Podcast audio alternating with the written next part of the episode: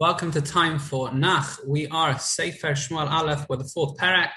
And here we're going to see the prophecy, the Nevuah given in the previous parak and uh, the one prior to that about Eli's son's demise. This is going to come true, sadly. Klal Yisrael instigate a war against the Plishtim, even though Shmuel gave permission for this war. Nevertheless, 4,000 uh, members of Klal Yisrael, they die, they're killed in battle. This is a punishment from Hashem, given their bad behavior and general disloyalty. The following day, the Zakanim decide they're going to take out the Aron into battle, and it's going to get captured. There's a very important machlokas between Rashi and the Ramban as to what these Aron or what these Arons were. Rashi writes that there were two Arons, two arks, two uh, boxes, if you like, to contain two different sets of luchos. The first Aron contained the, what we call the Shivrei luchos. The luchos after Moshe smashed them at seeing Chet Egel. That was the first Aron. Rashi writes there was a different Aron, and that Aron was, was carrying the second Luchos. Now, you, they should never take the second Luchos, which were the whole ones, into battle. They were supposed to take the Shivrei Luchos.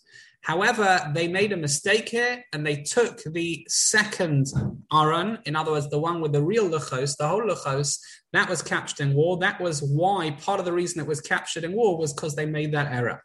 The Ramban says no.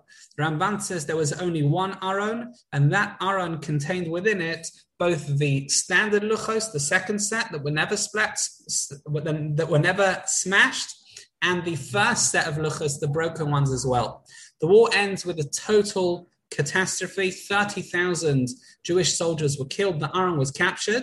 Rashi writes that the Luchos were not captured. Shaul managed to grab them back from Goliath, but certainly the Aron was captured.